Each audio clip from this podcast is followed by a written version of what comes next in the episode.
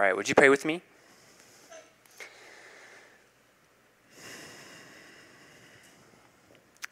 Heavenly Father, we thank you that you are our God um, and that we are your people.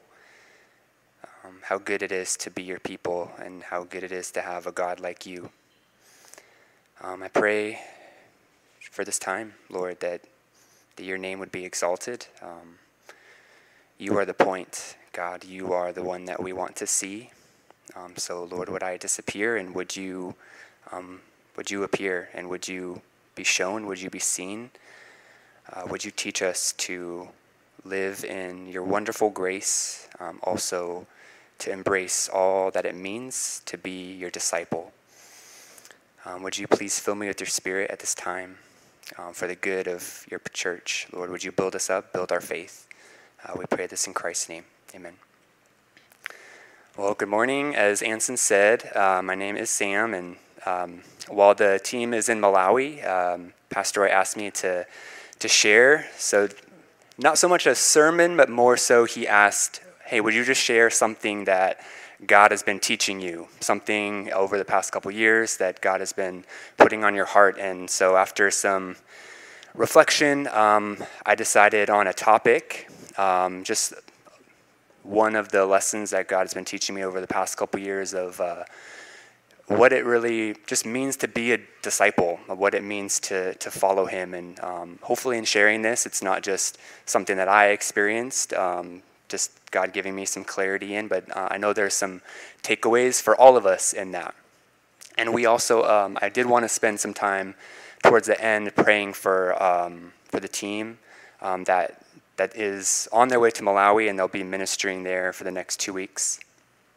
Um, so to kind of set the stage, to set the context for this journey that you know God has kind of taken me on, um, it has to do with two undeniable truths that I saw just reading through Scripture um, day by day. Um, and at first, they seemed hard to put together um, for me. Um, and that is, on one hand, the free and undeniable fact that grace is free and that grace is a gift and our salvation is a gift. And also the cost that we all have as disciples, the cost of discipleship. Um, so we know that there is no contradiction in, in the Word of God. Uh, we know that everything works together so beautifully and so perfectly. So I knew that there was ah, there, there's something I'm missing. What what am I not understanding to be able to put these together in, um, in a way to be able to live the life that Christ calls us all to live. Um, and I found in, in being able to put these two things together, we really see the beauty of the Christian life come together. Um, and the Christian life is really is a beautiful, um, a beautiful life.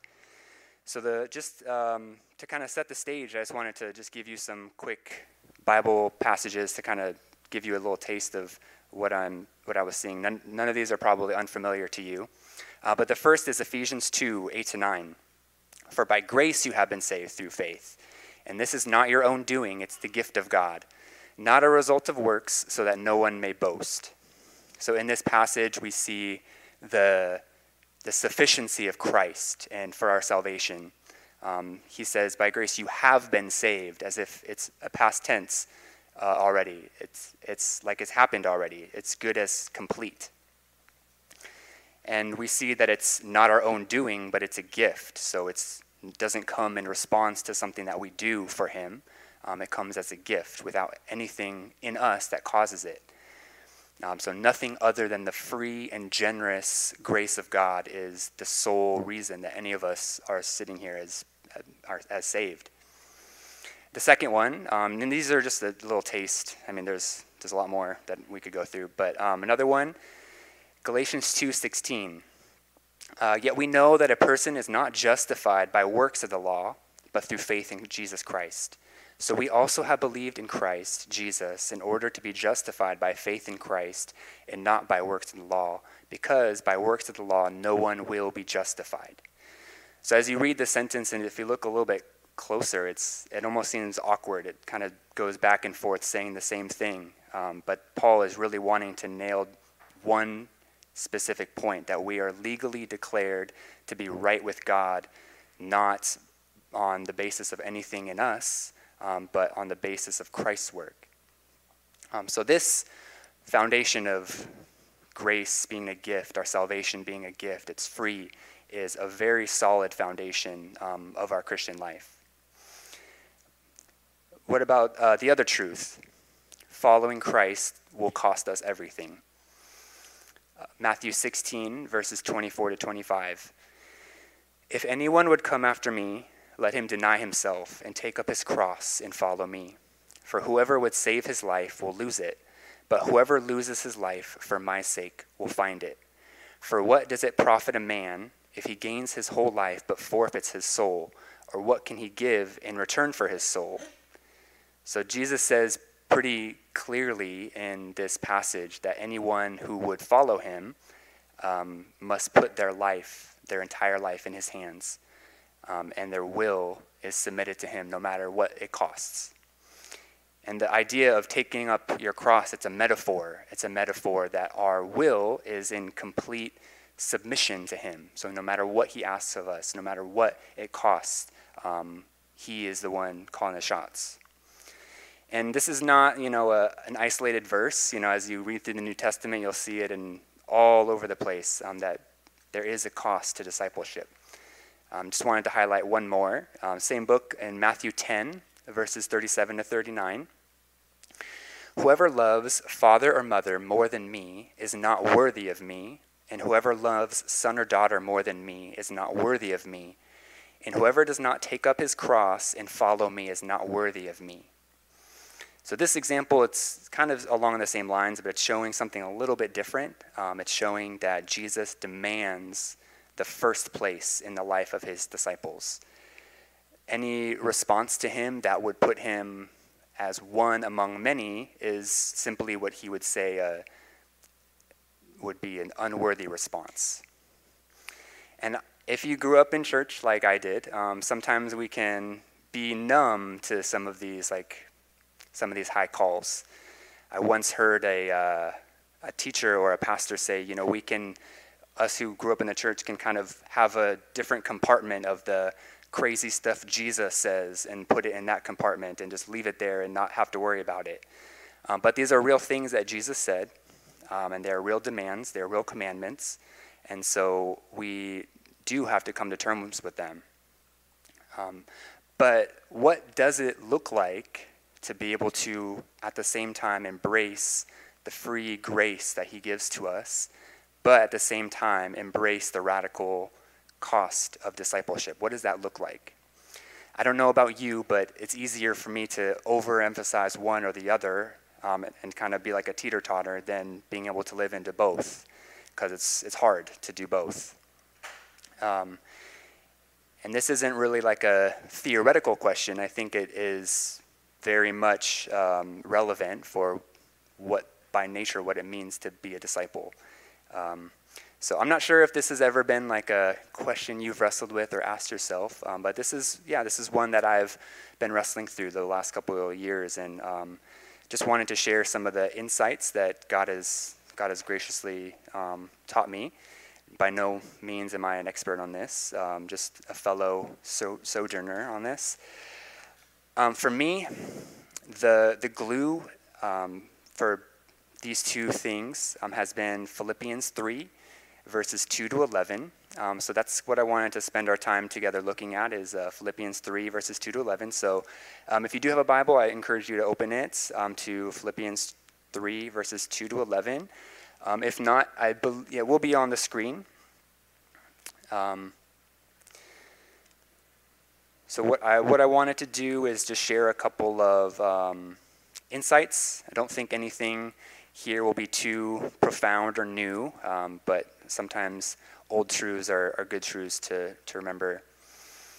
Um, but here we are, um, so Philippians 3, verses 2 to 11. Um, so this section of Paul's letter is all about the value and the worth of Christ. Um, and so from the, from the beginning, I'll kind of share where I'm going with this. Um, so the main takeaway for me um, has been that the demand and the cost of discipleship it comes due to the value and the worth of the gift that we're given. So, the very nature of the gift and the immense value of it makes the radical demands of all of our will and all of our love necessary. So, um, I'll go ahead and read Philippians 3, verses 2 to 11. Starting in verse 2 Look out for the dogs, look out for the evildoers, look out for those who mutilate the flesh.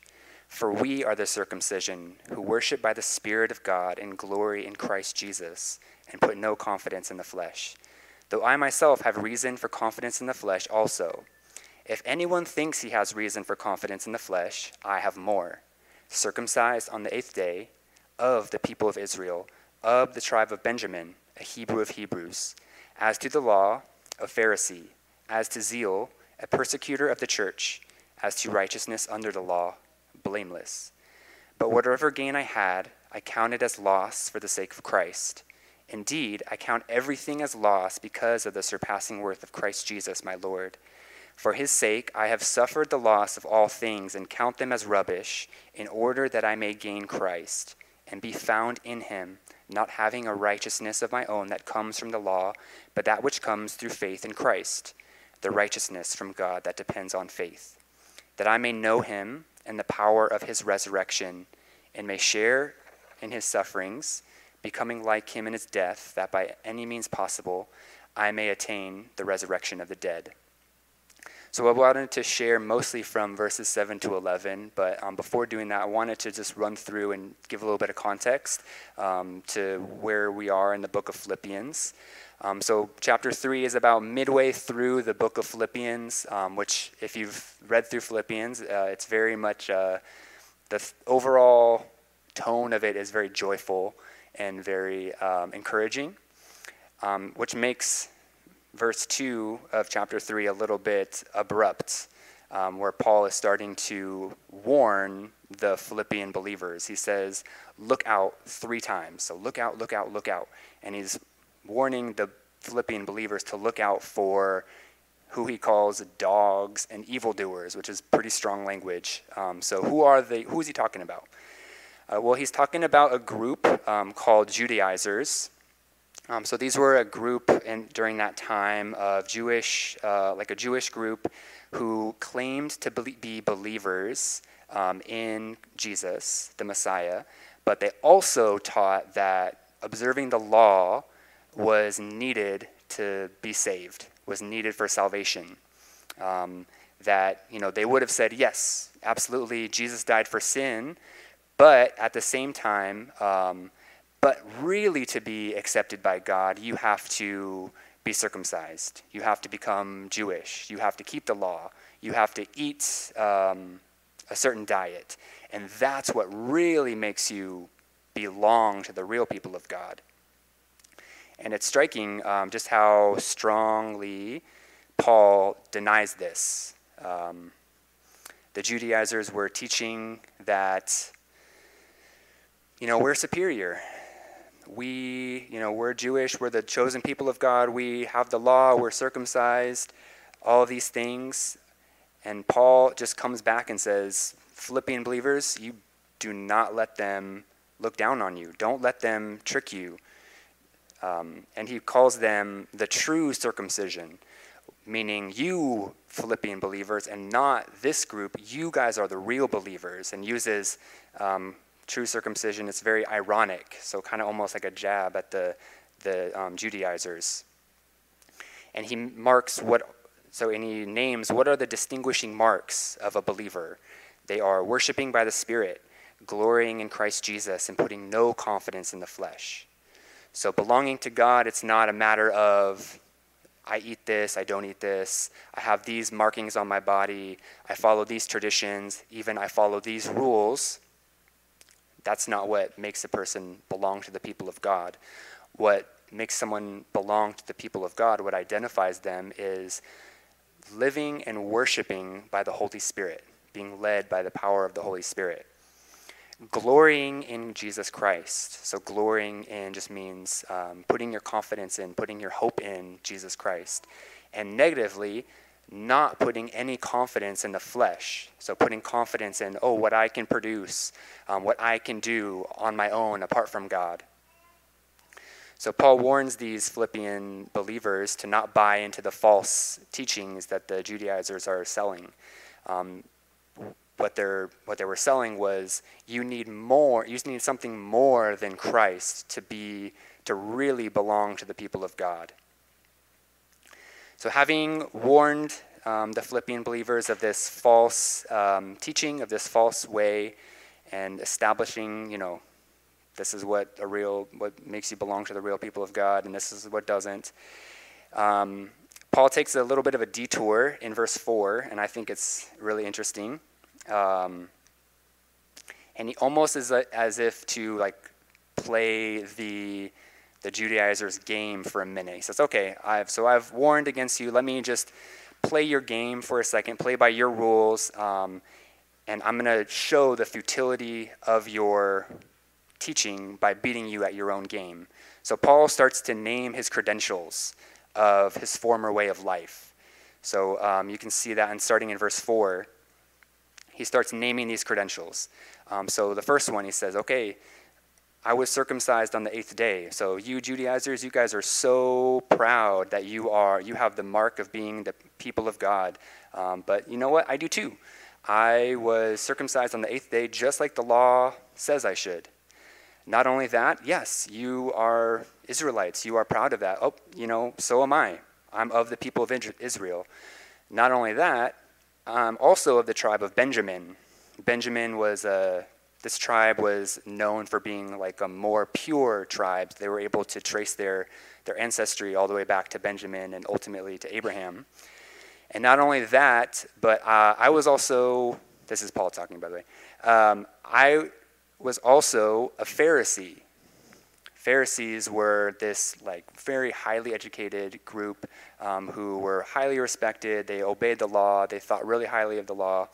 I'm sure you've run into them if you've been reading, uh, if you've been reading through the Bible. Not only that, um, not only did I belong to this group, but I also was a zealous persecutor of the church. So I was more zealous than even the most zealous Pharisee. And finally, to cap it all off, he says, as to righteousness under the law, blameless. So all of the laws in the Old Testament, all of the laws in the in the first five books of the Old Testament, I kept every single one of them and we know he's talking like outwardly, right? Um, so that's a pretty impressive list of credentials. That's pretty impressive. That would kind of make most people sort of scurry off in shame. Um, but he shares all that not to really boast about himself, but to build it up, to just kind of tear it down and to say, you know, I went higher than anyone else. I did more than anyone else. I was better than anyone else, but at the ultimately it was meaningless um, because in comparison to the value and worth of Christ, um, all that stuff is powerless to be able to gain me the greatest treasure, which is Christ. So that's some context. Um, so now I wanted to mostly look at verses 7 to 11. Um, and wanted to key in on three lessons or three pillars uh, of the Christian life that we can draw out from these um, few verses. And so these lessons have helped me to think rightly um, and by with God's help to live rightly in the light of his free but also very costly grace. So lesson number 1 um, from these verses is gaining Christ is a matter of grace and not merit. So, verses 7 and 9. So, Paul has a very impressive list of accolades and a very impressive resume. Um, these things once were his identity, once were his gain. Um, but once he came into contact with the risen Christ, everything that he once held as gain, it changed categories and it went to the loss category. So the words he uses for gain and loss, they're accounting words. They're words um, meaning talking about money. So like gain and loss of revenue, um, like negative and positive numbers.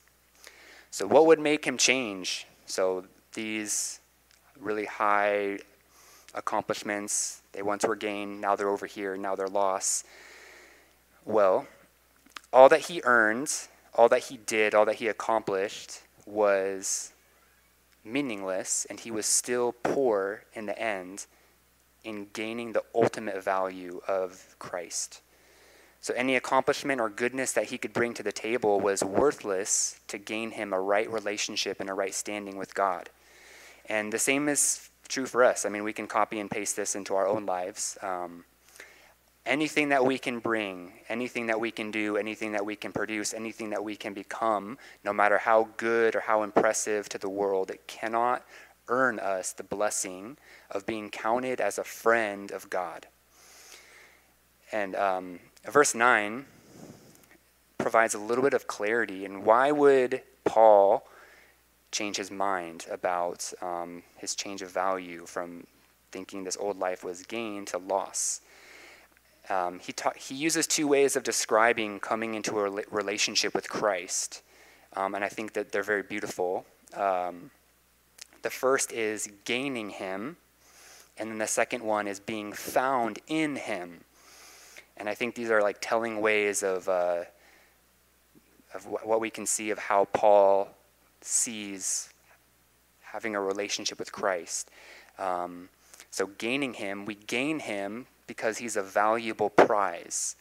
And we are found in him. So, in him is like covenantal language where um, we're covenanted to him, like a partner, like a covenant partner. Um, so, for him, the beauty and the worth of knowing Jesus in an experiential relationship made utter just loss of his old life of trying to be good enough and earn him by his own efforts. So none of this came to Paul. Um, so none of the benefits of Jesus came to Paul, um, but it was given to him as a free gift. And the same is true for us we come to become partakers of Christ uh, solely on the basis of his death and resurrection, whereby he takes our sin and our guilt, um, and we get what is his, his righteousness, as we can see in verse 9. And this is all received um, just by simply looking unto Jesus. That's what faith is looking out of yourself to him, um, and, that, and then it becomes ours. So, this was probably quite refreshing for Paul. Um, after all of his uh, striving and earning, this would have come as a breath of fresh air, I'm sure. And this new way of relating to God, I know it's so contrary to our deepest intuitions, um, even for all of us. We so naturally tend to think that we're accepted based on what we can contribute and what we can bring to the table. Um, but instead, we're accepted to Him based on His contribution. So, this has been just a very significant foundation um, for my life, and I think for all of our lives as disciples, um, because I don't know about you. Um, I certainly need to remind myself of this truth a lot. Um, I find it very easy to forget um, and very easy to revert into that old way of thinking of, oh, I'm, I'm accepted based on my goodness. God loves me when I'm good. God loves me when I'm performing, when I'm producing. And I'm not sure, you know, how aware you are of that struggle in your own life, but um, I once heard a um, like a diagnostic question. I read this in a book, and it was really challenging to me. Um, and it really exposes practically where we're putting our confidence. Where are we finding our confidence? So um, it's the tale of two days. So, day number one, you wake up right when your alarm clock goes off. You spend some time in the Word. You have a good time of prayer. Um, you listen to your worship music on your way to work. You know, maybe you share the gospel with a coworker. You come home, have uh, your family devotions. Then you kneel by, kneel down by your bed to pray. Feeling pretty good, right? Second day, you wake up late, don't have time to read the Bible, um, get to work in a rush, kind of get irked by someone, by someone, just kind of throws you off all day. On the way home, someone cuts you off, and you feel frustrated, and you maybe respond in a way you're not so proud of, and you know you don't have time to do the family devotions. Um, then you, you know, you kneel down by your bed to pray. And um, on which day do you feel that God loves you more, God accepts you more? For most of us, practically on the first day, we feel pretty confident going into God's presence. But on this, if we're really believing the gospel, we're just as loved and just as accepted um, on both days, because we're not accepted based on based on anything good in us. Oh. So that is helpful to help us to diagnose where, where is my confidence really? So, in our world, we're so used to that. We're so used to this employee employer relationship where I need to perform and I need to do X, Y, and Z, and then I'm accepted. And oftentimes we can kind of smuggle that in into the Christian life. Um, but with God, we're accepted, and then He calls us to be who we already are in Him. I think the um, in this, I always think of um, that adoption as a really good um, representation of this truth. I don't know um, if many people know, some people do. Um, two of my siblings are adopted, so I have two adopted siblings, and um, so this kind of hits home for me um, in how we are brought into a relationship with Christ. So in adoption, um, a child is chosen and adopted not based on their ability to be able to conform to the family standards. They're chosen, they're adopted, they're brought into the family, they're legally given a new last name, given an identity. Okay, you belong. Now, all right, now that you're in the family, now that you bear our last name, um, yeah, come on, let me teach you how we do things here. Let me teach you how we do the dishes together. Let me teach you how we talk to each other. Hey, actually, we don't, we don't say those words in here. But it's on the basis that you're part of our family that we expect these things from you. And that's how it is with us. Um, and this is a firm and steady foundation um, for us for living the Christian life. So, lesson number two, looking mostly here at verse 8, is gaining Christ involves a radical reorientation of our values. So, in verse 7, um, Paul is talking about um, he counts all things, or he counts um, his old life, his old accomplishments in Judaism as loss. But then in verse 8, he kind of expands it a bit to say, no, actually, I count all things as loss, everything. And so, why would, why would he say that? Why would he say that he counts all things as loss? It's not as if these things were bad and they needed to be given up. Um, but what Paul is doing is by saying that by comparison, of what I gained in Jesus, all of these other things are counted like they're like they're actually loss. When Paul says in verse 8, um, I suffered the loss of all things and count them as rubbish, this wasn't like a hypothetical situation, like, oh, if this would have happened to me, I would do this. This actually happened to him. He lost, he really lost everything. And, um, but he's quick to remind us that it wasn't a sacrifice. It was like throwing away garbage to him. That's what he says. The word rubbish, um, in your translation, it might say refuse. It means um, something that's left over that to, um, to be thrown away. So it really does mean garbage. Um, so the surpassing value of seeing and knowing Christ dwarfed the things that he once counted as most valuable. And the, one, the things that he saw um, once as valuable, he counted like they're rubbish. So, coming into contact with Christ, it led to a radical reorientation of what Paul found to be valuable. And um, I couldn't help but read the, that verse and think of the parable of the treasure hidden in the field. I'm sure you guys are all familiar with that. Um, the story that Jesus tells um, of a man who is walking along and he is in a field and he stumbles upon a, uh, a treasure chest in a field and he looks at it, considers it, and sees, whoa, this is way more valuable than anything I own, anything I ever could owe.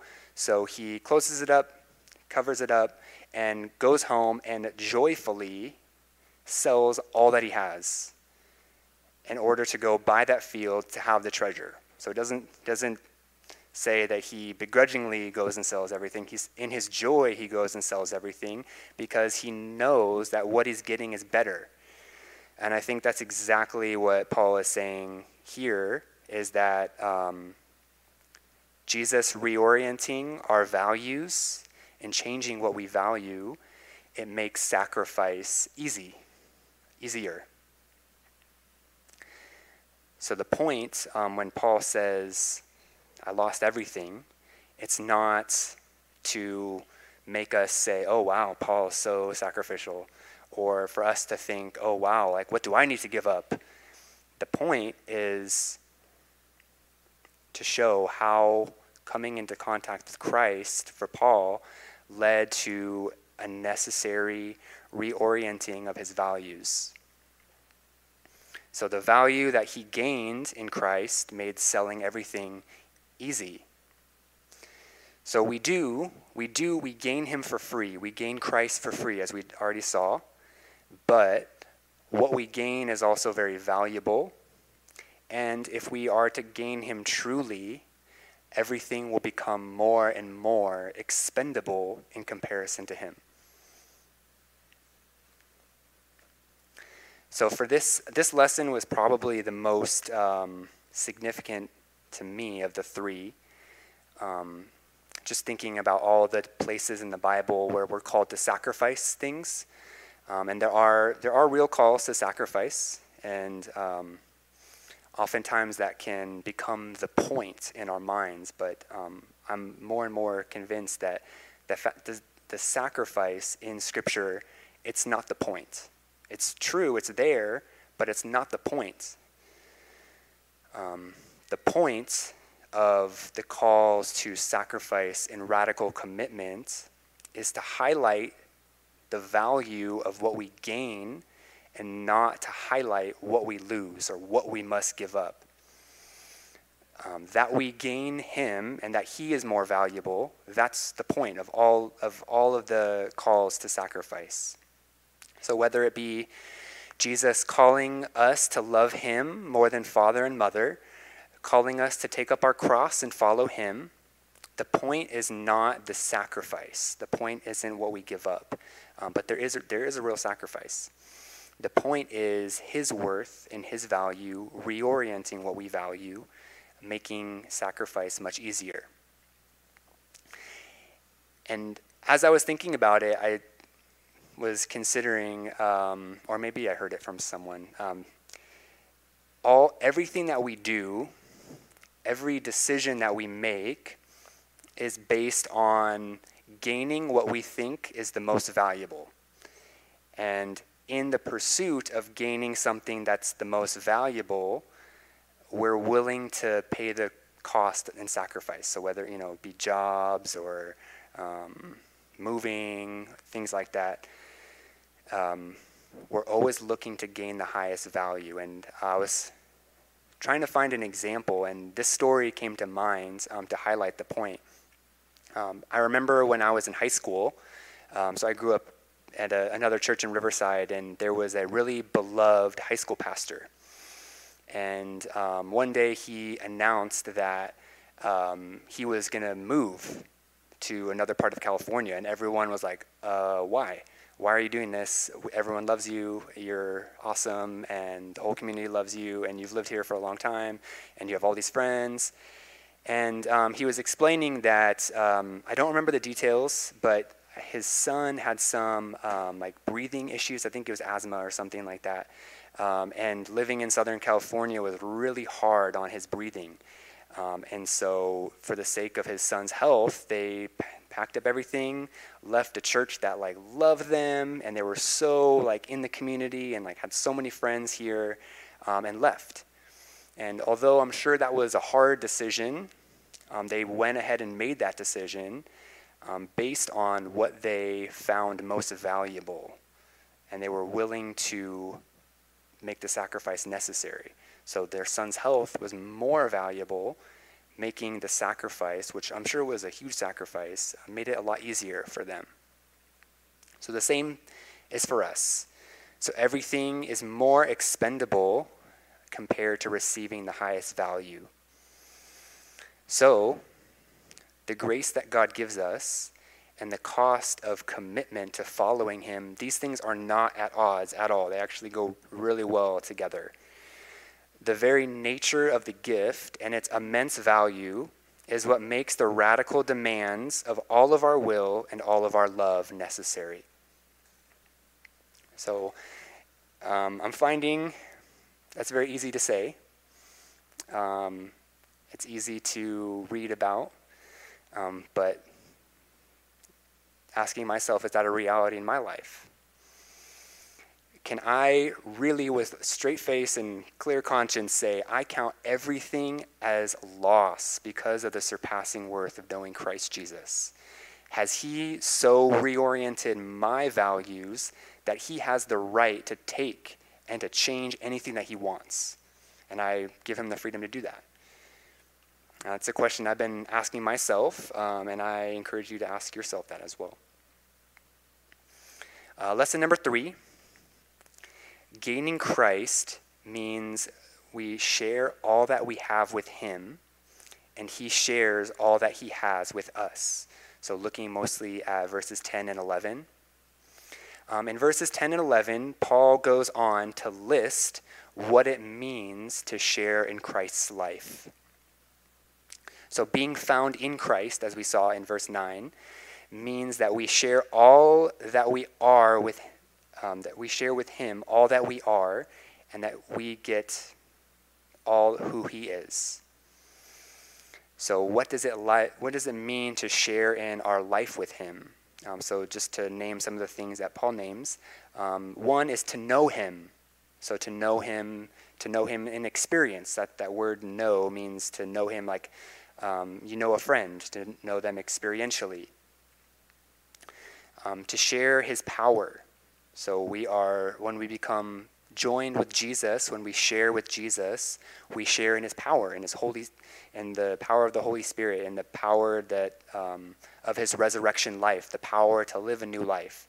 So those things are, are pretty exciting. Uh, but then he says that we also share in his sufferings. So Jesus definitely suffered a lot. Um, he's even called the man of sorrows the suffering servant. So we become partakers with him in his suffering too. We don't get to pick and choose what we share with him in, we share all. And also, uh, it says we share in his death. Um, share in a death like his, is what Paul says. So, how do we share in a death like his? Well, we die to ourselves. We die to our own will of being, you know, being our own rulers of our own lives um, and we submit completely to the will of God, just like Jesus. Um, and we share in his resurrection as well. That's very exciting to share in eternal life with him. So when we share in Christ, we share all that we are with him so that we get all of what he is. We don't get to pick and choose, I want this part of Jesus and not this part. Um, so we get everything. We get the close relationship, we get his power working in us, we get his sufferings, we get the dying to ourselves, um, and ultimately we get eternity with him. Um, so this is the this is the Christian life. So uh, Jesus is a free gift, um, but he is also a very costly gift. Uh, we we share in all of his benefits, um, but in return we share all of ourselves with him. We don't hold anything back. We don't get to hold anything back from him the Bible sometimes talks about believing in Jesus as receiving him. So, like receiving a person. Um, so, in receiving a person, we receive a real living person, not an idea.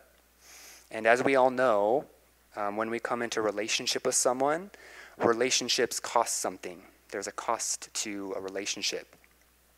Um, because when you're in a relationship, you share yourself and you give the person um, access to yourself.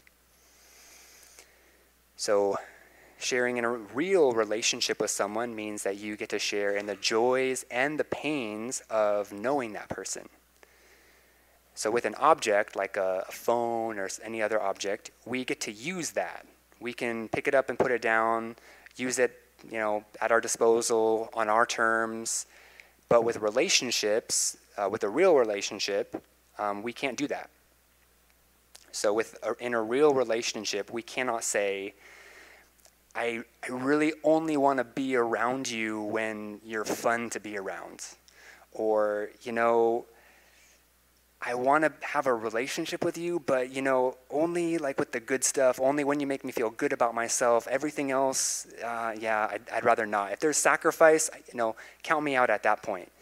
Uh, that's not how relationships work, and um, our relationship with Christ is not any different. So, with real love and real relationship, um, we share in the hardships of that relationship and even the, the difficult things. Um, so to have Jesus Christ means he has all of me, all the rights to my life, and in return, I get all of him.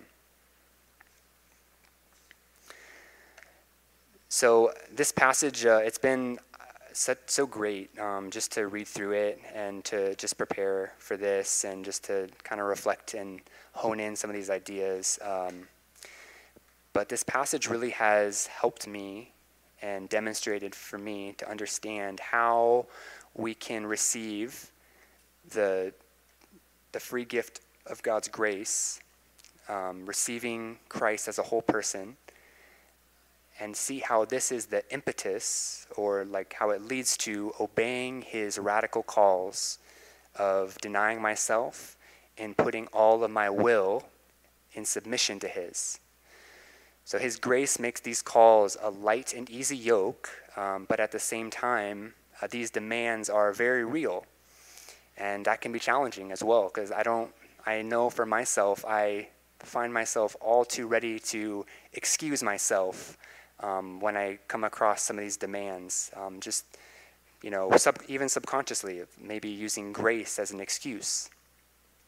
But reading this passage in preparation um, has been really good and it's reminded me um, it's really it's good to have these correct categories in our heads um, and it's really helpful um, but i've been challenged and i want to challenge you on the basis of god's word um, how can we put this into practice? How can we live in this reality? It's not um, not really an option. It's not optional for us. This is what it means to be his disciple.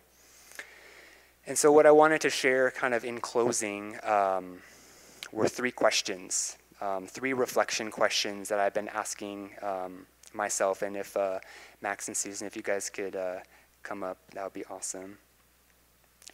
So, just if we could, um, just in response to the Word of God, um, wanted to spend some time in prayer and reflection over letting this passage kind of come to bear on all of our lives. Um, and then definitely wanted to spend some time praying for the team as well. So I'll, uh, I'll name the question one by one. And if you, as I do, if you could just spend some time in reflection, um, in prayer, and just opening yourself um, before God and knowing that I'm sure every single one of us is going to be convicted by these questions, as I am. We are small and we are inadequate, um, but we are running to Him to receive His mercy. And we are very, very dependent upon His Spirit to change us and to live the life that He calls us to live. Um, it is a wonderful life, and we all fall short of it. So I encourage you um, to keep that in mind as we as we reflect and as we pray. So question number one: Have I received Jesus for all that He is? Am I finding confidence in myself, in my own goodness, in my obedience, in my good character, in my position, in my status? Do I resonate with the second day of just feeling so much more confident when I'm doing good than when I feel like I'm failing? Where is my confidence, and how can I put it more in Jesus?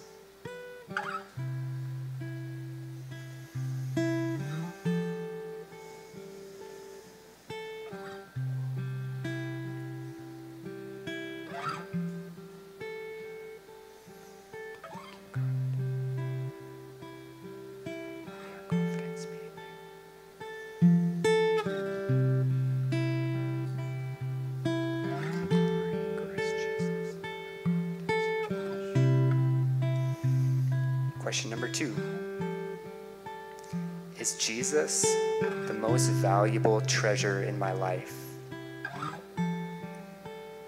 Does my life, do my thoughts, do my desires, does my time, my talent, my treasure, does it reflect that I value Him more than anything else?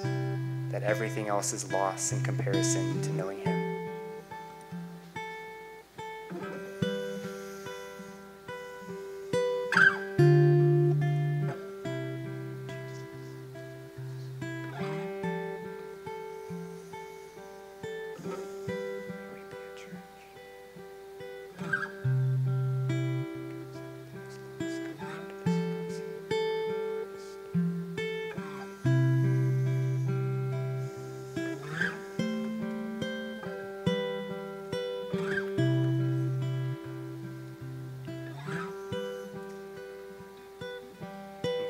Question number three Does Jesus really have the permission to do anything he wants in my life?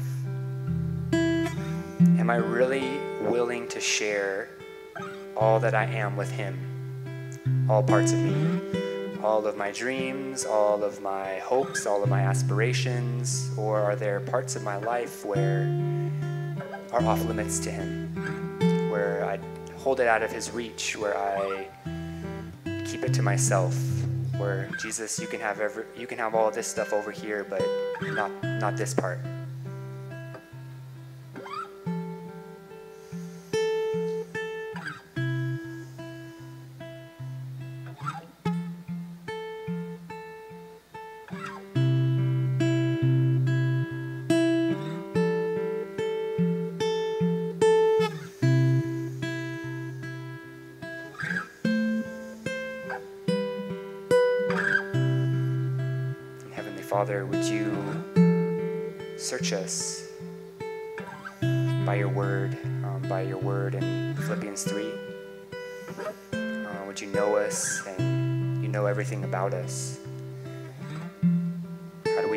That we fall short of,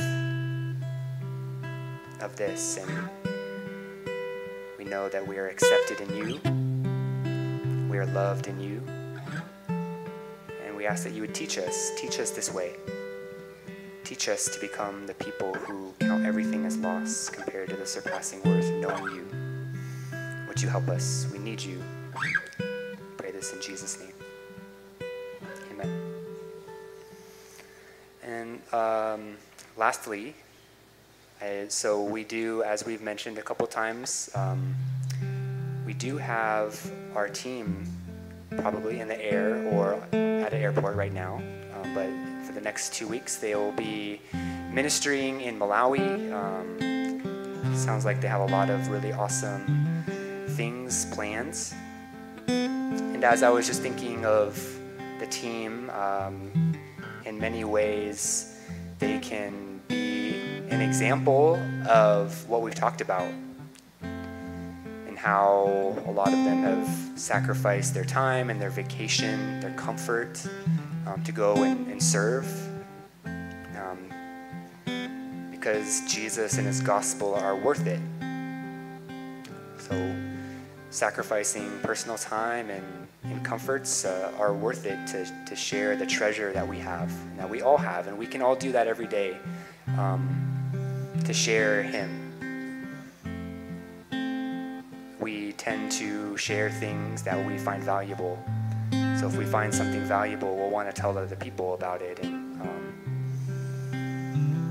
so in our time, in our money, in our energy, in our speech, um, may He be the, mo- the most valuable to us. So let's spend some time praying. Um, got three prayer topics that we can uh, be praying for the team. So the first, um, let's spend a couple, maybe a minute or so. We can pray for team unity.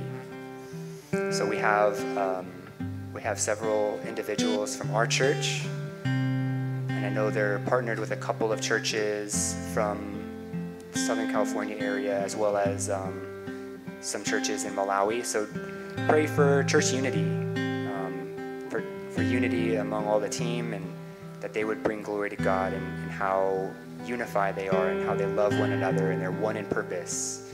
So let's spend some time praying for unity.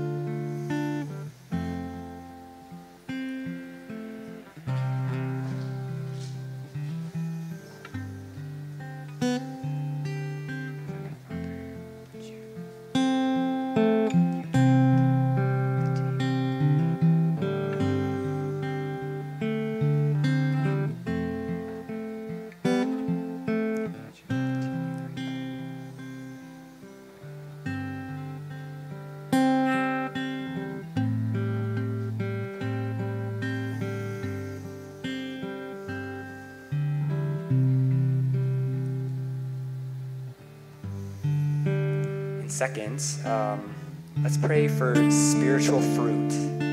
So they're going to be laboring, they're going to be um, sharing the gospel, they're going to be doing Bible studies with students.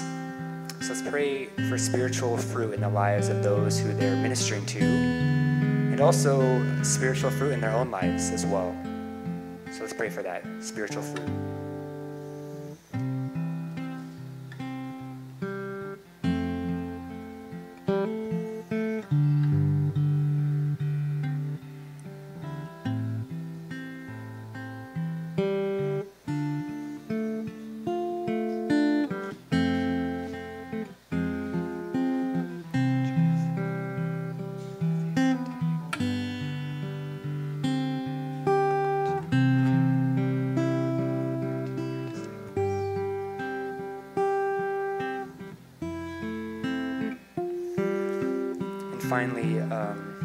Pray for protection for them. Whenever, you know, you're far from home,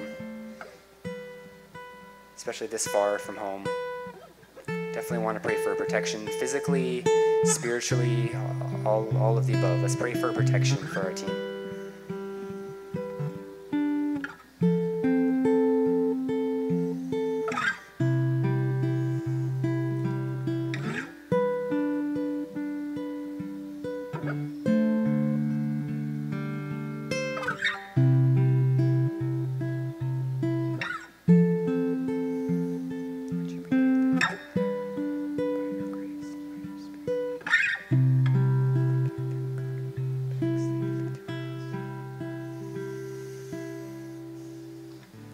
Heavenly Father, we thank you for um, just the opportunity for this team to be able to go and to minister um, to the Malawian students.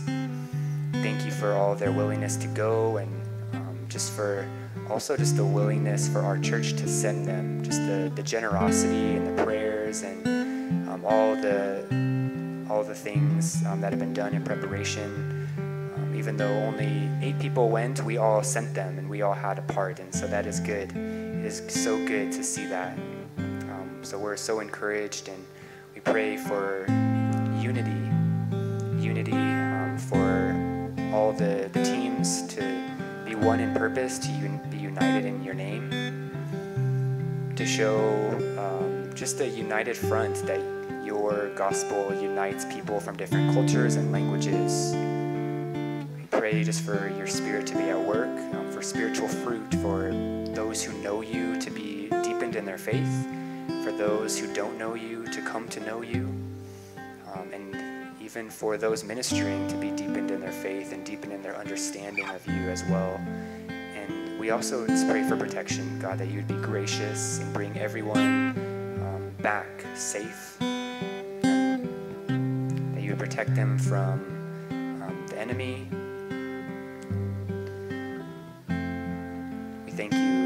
trust you. We pray all this in Jesus' name.